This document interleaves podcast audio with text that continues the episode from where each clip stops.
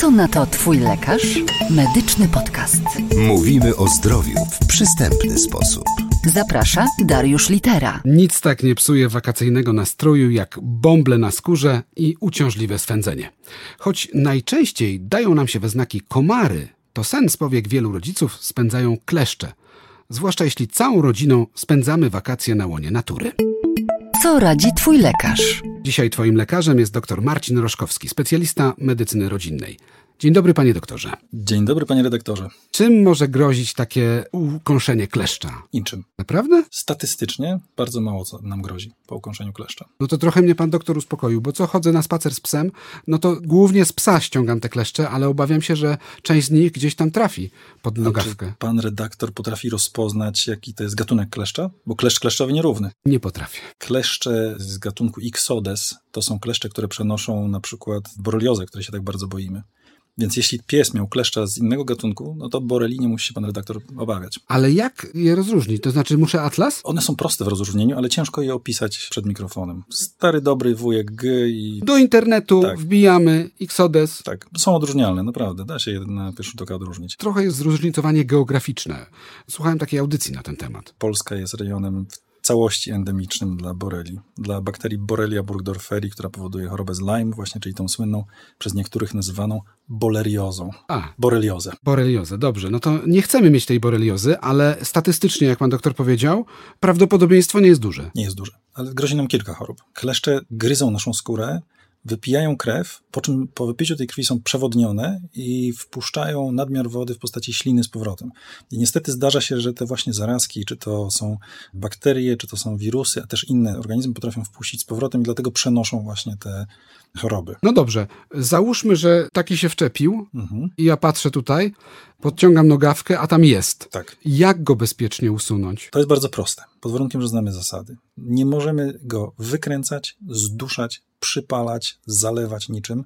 Należy użyć jakiegoś prostego narzędzia, które pozwoli nam uchwycić go albo w okolicach pyszczka, albo podważyć go w okolicach pyszczka i po prostu łagodnym, ale zdecydowanym, ciągłym ruchem go wyciągnąć ze skóry. Żeby nic nie zostało w środku. Może zostać w środku, nie bójmy się tego. To zostają fragmenty kleszczy, hitynowe fragmenty, które nam niczym nie zagrożą. One nie zwiększają ryzyka zakażenia, tak jak w przypadku powiedzmy innych owadów. Ale co, liczy się ten zdecydowany ruch? Nie, to nie jest aż tak istotne, żeby to był zdecydowany ruch. Po prostu go wyciągamy naraz. Aha. Ani zbyt gwałtownie, ani zbyt powolnie. Wyciągam go naraz i najważniejsze, żeby nie zdusić i chwytamy go w okolicach pyszczka. Różnych narzędzi możemy użyć. Możemy użyć albo pensety z cienkim zakończeniem, Mhm. albo możemy użyć, y, są takie karty dostępne w aptekach, które mają nacięcie wykonane i po prostu nacięcie wsuwamy tak długo, aż on się zakleszczy w tym nacięciu i wtedy tym ruchem do góry go wyciągamy. Podważamy. Tak. I bardzo wygodne są pętelki.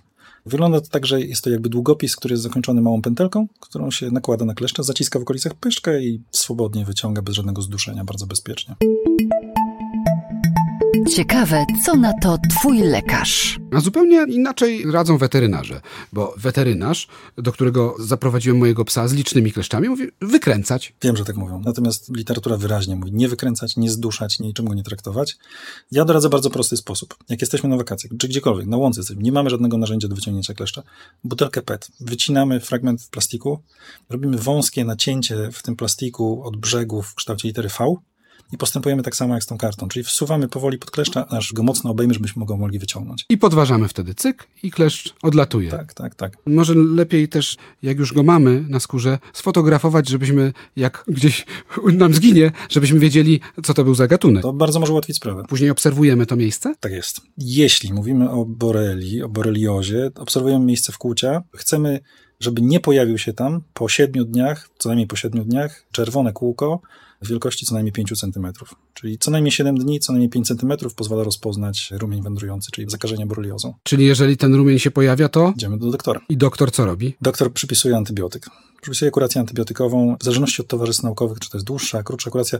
Najważniejsi w tym są Amerykanie. Oni dają najkrótszą kurację. Natomiast w Polsce Towarzystwo Lekarzy Chorób Zakaźnych preferuje 14 do 21 dni leczenia. Antybiotykiem. Tak. Stosujemy antybiotyki proste, wąskospektrumowe, więc wpływ na organizm ludzki jest minimalny. I to zamyka sprawę? W 99,9% przypadków, tak. A jeśli przegapimy? Nie zawsze skończy się to kolejnym etapem choroby. Najczęściej organizm sobie też z tym poradzi, prawda? Tylko tyle, że my nie chcemy ryzykować, żeby doszło do bardziej skomplikowanych faz boreliozy, czyli na przykład fazy stawowej, gdzie dochodzi do zapalenia dużych stawów, albo no nie daj Boże do neuroboreliozy, która no, może być wykrywana po latach na przykład i ma bardzo niespecyficzne objawy. Dlatego obserwujemy skórę. Jeżeli był taki kleszcz, uważnie patrzymy. Jeżeli pojawia się rumień, do lekarza. Tak. Lekarz zleca terapię. I jesteśmy zdrowi. Żadnych badań, żadnych testów, nie musimy testować kleszcza ani siebie. Istotny jest okres, jak długo ten kleszcz jest w skórze. Kleszcz ma borelię w przewodzie pokarmowym, w żołądku. Załóżmy, może weterynarze mnie tutaj nie zjedzą za to. I teraz on wypija tą krew. Borelia wykorzystuje krew do przekształcenia się w swoim cyklu rozwojowym i zostaje wpuszczona. Więc to musi być 24 do 36 godzin, żeby mógł kleszcz zarazić człowieka. Czyli jeśli stosunkowo szybko go usuniemy, To jest bardzo duża szansa, że się nie pojawi żaden rumień. i to też informacja, która wszystkich może nas uspokoić. Psa słychać z zewnątrz. Tak, tak, pewnie kleszcz go ukąsił. Co na to twój lekarz? Mówimy o zdrowiu w sposób. Zaprasza Dariusz Litera. Czy możemy czegoś używać do zapobiegania ukąszeniom owadów i pajęczaków? Po pierwsze, środek zwany zdrowym rozsądkiem. Unikamy w okresie, kiedy kleszcze są bardzo aktywne, czyli to są godziny przedpołudniowe, godziny popołudniowe, w odpowiednich miesiącach, czyli powiedzmy tam od kwietnia do października, kiedy temperatury są powyżej 5 do 7 stopni. Unikamy krzewów, unikamy traw wysokich. Kleszcze wbrew pozorom nie skaczą z drzew. Jedyne przypadki, kiedy kleszcz spada z drzewa, to jest kiedy odpadnie od ptaka na przykład, czy tam od wiewiórki, prawda, i spadnie na dół. Natomiast one bytują na metr do półtora metra zazwyczaj i takich też e, miejsc unikamy, albo raczej zachowujemy czujność po przebywaniu w takich miejscach. I obserwujemy się, czy gdzieś tam coś Tak, nam nie, nie spacer- wędruje. Po każdym takim spacerze warto byłoby dziecko i siebie zbadać. Jakiś dłuższy rękaw, dłuższa nogawka w spodniach też nas chroni przed tym, no i też wpływ mają repelenty. Najpopularniejszym chyba składnikiem jest DET. Co powoduje, że jednak owady i pajęczaki Są unikają, tak, tak, unikają, unikają tego. Ja jeszcze mam jeden domowy sposób. Otóż, jeżeli przed nami idzie pies, temperaturę ciała ma wyższą od temperatury ciała człowieka, a kleszcze mają termoreceptory i zwykle atakują zwierzę, które jest cieplejsze. Dlatego psy wychwytują kleszcze. Sprawa jest niezbadana naukowo, ale wielokrotnie zaobserwowana. Nie wiem, jak jest w przypadku kleszczy, ale w przypadku komarów to jest wieloczynnikowe. To nie tylko jest temperatura, to nie tylko jest ciepło, to jest jeszcze dwutlenek węgla, to jest jeszcze kilka substancji wydzielanych przez naszą skórę. A co na to twój lekarz? Pan doktor wywołał komary, bardzo popularny problem, bo albo są, albo ich nie ma, albo jest dużo komarów, albo mało. Często dyskutujemy na ten Mhm. temat. Dużo się rozmawia w Polsce o komarach, jeżeli się pojawiają. Czy są takie sposoby, że na przykład, mówiono, witaminę B trzeba chyba brać, żeby te komary nas nie gryzły?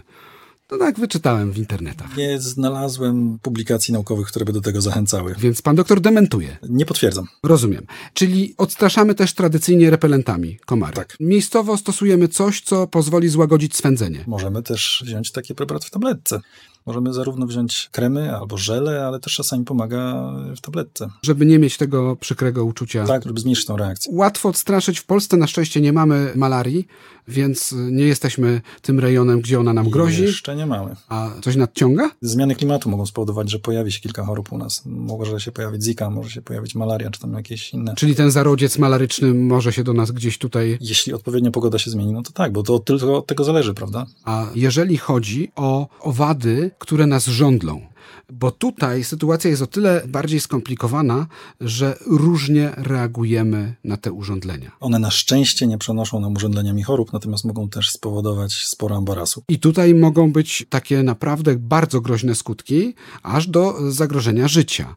Więc jak określić typowe objawy urządlenia i jak je odróżnić od objawów, które mogą narastać i spowodować zagrożenie życia. Bo to jest sytuacja zawsze stresująca. Pamiętam kilka takich przypadków. A to dziecko, a to ktoś z dorosłych, urządlony, bo jakieś słodkie napoje stały w ogrodzie, ktoś złapał, albo jakieś owoce były. Nagle gdzieś tam na tym owocu była osa, trzas i mamy problem. W jakich interwałach czasowych to przebiega, żebyśmy mogli opanować sytuację? Dobrze, dziecko biega sobie bez butów. Na trawie jest dużo koniczyny. Gdzieś na jakiejś koniczynie siedzi pszczoła, osa. Dziecko zaczyna płakać. Przybiega do nas, szybciutko wyciągamy żądło i patrzymy, co się dzieje. Dziecko nigdy nie miało wcześniej żadnej anafilakcji, czy żadnego poważnego powikłania po ugryzieniu przez pszczołę osę. Nie panikujemy. Najczęściej kończy się to na kilkugodzinnym obrzęku, bólu, zaczerwienieniu. Który z czasem ustępuje. Czyli robimy okłady, żeby nie bolało, uspokajamy. Przede wszystkim uspokajamy siebie i dziecko.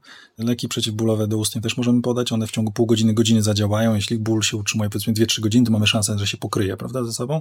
Chłodny okład i będzie ok. No dobrze. Kiedy sytuacja zmierza w złym kierunku? Dobrze. Następuje eskalacja. Mamy powiedzmy 10% osób, Dzieci w ogóle są rzadziej uczulone na jad pszczeli, na błonkoskrzydłych niż dorośli. Ale dobrze, ale częściej są gryzione, prawda? Mamy 10% osób, które będą miały obrzęk taki troszeczkę większy niż standardowy, kilkunastogodzinny. No czasem on może nawet i do 10 dni się utrzymać po sporadycznych przypadkach, ale generalnie to dotyczy na przykład ręki, nogi, prawda? Puchnie, ręka wygląda jak nadmuchana rękawiczka chirurgiczna. Więc są takie osoby i niekoniecznie kończy się to interwencją lekarzy, ratowników medycznych. To się zdarza. My najczęściej o tym wiemy. Ta osoba jest lekko uczulona na błonkoskrzydłe, puchnie ręka, prawda? 10% z tych osób, z tych 10%, czyli jedna osoba na 100, może mieć jeszcze reakcję anafilaktyczną, czyli zacznie się gwałtowna reakcja organizmu prowadząca do wstrząsu, czyli do pogorszenia samopoczucia, do utraty przytomności, nawet zatrzymania krążenia. No i wtedy Nie czekamy do tego momentu. Tu musimy powiedzieć w takim razie, jakie są objawy, które mogą potencjalnie grozić wstrząsem. To są objawy z układu oddechowego. Może się pojawić chrypka, mogą się pojawić jakieś świsty w płucach, może się pojawić wręcz ewidentna trudność z oddychaniem, prawda? Może się pojawić, nie daj Boże, obrzęk twarzy, uszu, ust, powiek, a nawet mogą być objawy z strony przewodu pokarmowego. to dodajmy, niekoniecznie ta osa czy pszczoła musiała urządlić w okolice głowy i W szyi. okolicy spuchniętej, tak jest. E, mogą się pojawić e, skurcze brzucha, biegunka, nudności, wymioty. Później może dojść przyspieszona akcja serca, obniżone ciśnienie, jakieś zawroty głowy to będzie powodować, włącznie z e, utratą przytomności. Jeśli tylko zaczną się takie objawy, to już warto się poradzić profesjonalisty. E, Najczęściej kończy się to wykonaniem telefonu na 999, prawda, albo na 112, ale lepiej 999 dzwonić. Żeby wezwać służby ratunkowej, żeby nie, ratować nie wezwać, osobę. żeby się poradzić. Poradzić. Tak, żeby się poradzić. Ewentualnie dyspozytor zadecyduje, czy sytuacja jest ryzykowna i czy wysyła zespół wtedy. Ale lepiej jest zadzwonić, poradzić się, odłożyć słuchawkę, podziękować, niż bać się, że a może nadaremno będziemy wyzywać zespół. No tak, więc ta świadomość musi być i w takiej sytuacji rzeczywiście trzeba troszeczkę oddzielić się od tych emocji. Czyli musimy działać świadomie, ratując osobę, jeżeli nam się pogłębiają objawy. Myślę, że nawet ratownicy medyczni nie do końca są oddzieleni od emocji podczas swojej pracy. Musimy działać świadomie. Jeśli podejrzewamy, że to mogą być objawy wstrząsu, że chodzi takie ryzyko, lepiej zadzwonić, zapytać, zostać uspokojonym, podziękować, niż nie zrobić tego. A czy urządlenie w okolice głowy i szyi to jest wskazanie, Jest. żeby od razu zasięgać pomocy? Tak, jest to duże ryzyko, dlatego że może nie być alergii, ale może obrzęk utrudnić oddychanie. Czyli jeżeli to jest twarz, ewentualnie okolice jamy ustnej, ewentualnie Twarz jama ustna to jest, jest ryzyko obrzęku, utrudnionego oddychania czy zatrzymania krążenia przez to. Czyli wtedy po prostu jedziemy po pomoc albo wzywamy pomoc. Nie jedziemy, nie jedziemy, dzwonimy. Albo idziemy, jeśli jesteśmy obok. Zastanawiałem się nad tym właśnie wczoraj. Wydaje mi się, że sensownym byłoby doradzić, nawet jeśli jesteśmy w okolicach jakiegoś gabinetu dentystycznego. Dentyści stosują różne środki, prawda, do znieczulania i oni też muszą być przygotowani na reakcje wstrząsowe. I oni też dysponują lekami, więc nie jedziemy przede wszystkim. Albo na miejscu zapatrujemy, albo dzwonimy po pomoc. Ważne, żeby zasięgnąć pomocy i żeby uzyskać profesjonalne wskazówki do tego, co robić dalej. Albo pomoc bezpośrednią, że przyjedzie zespół i będzie osobę ratował. Czy jakieś długotrwałe skutki po tego rodzaju sytuacjach zostają w naszym organizmie? Widoczne czy na co dzień dokuczające raczej nie zostaną. Każda kolejna reakcja anafilaktyczna może być gorsza. Natomiast ustępuje to bez śladu. Jakby. Ale powinien pozostać ślad w naszej świadomości, że musimy się przed tego rodzaju sytuacjami bezwzględnie chronić. i informować nasze otoczenie. Opaska na przykład na ręce, uczulony na jad pszczoły. Jeśli ktoś jest rzeczywiście tak mocno uczulony, prawda? Jeśli może dojść do reakcji anafilaktycznej. Leży nieprzytomny mężczyzna w wieku 50 około lat, w dziwnej pozycji na ulicy. Przechodzą przechodnie i pierwsze co myślą? Pijany, prawda? Zwłaszcza jeśli harczy, bo już ledwo oddycha, prawda? I taka opaska może uratować życie. Tak. Pamiętajmy o takich sytuacjach i powinniśmy wszyscy pewnie zastanowić się, czy w naszym najbliższym otoczeniu nie mamy takich osób. I czy te osoby noszą adrenalinę ze sobą? Adrenalina jest lekiem ratunkowym, podstawowym pierwszego rzutu w takich sytuacjach. Więc jeśli mamy dziecko, żonę, męża, babcię, też musimy wiedzieć, jak jej użyć, prawda? Adrenalina w strzykawkach, które przypominają troszeczkę, nie wiem, długopisy czy insulinówki. I to się po prostu podaje nawet przez ubranie Tak, w udo. tak. W duży mięsień się podaje. Może być udo, może być ręka. Ważne, żeby w duży mięsień podać, nie zastanawiać się w ogóle. Zdecydowany ruch i później wstrzyknięcie, zresztą na tym aplikatorze jest wszystko opisane. Jeżeli ktoś ma coś takiego przy sobie, jest uczulony i doszło do takiej sytuacji, że został urządlony na przykład. Mimo wszystko dzwonimy wtedy na 999 po poradę. Albo udajemy się do lekarza, jeśli to jest oczywiście, tak jak mówiłem, blisko, dlatego że część osób ma jeszcze reakcję późną. Po początkowej poprawie może dojść do gwałtownego pogorszenia za parę godzin na przykład. Powiedział w podcaście Co na to twój lekarz, dr Marcin Roszkowski, specjalista medycyny rodzinnej. Bardzo dziękuję panie doktorze. Bardzo dziękuję panie redaktorze. Co na to twój lekarz? Wszystkie odcinki medycznego podcastu dostępne są na stronie twójlekarz.net oraz na popularnych platformach streamingowych. Co tydzień nowy odcinek.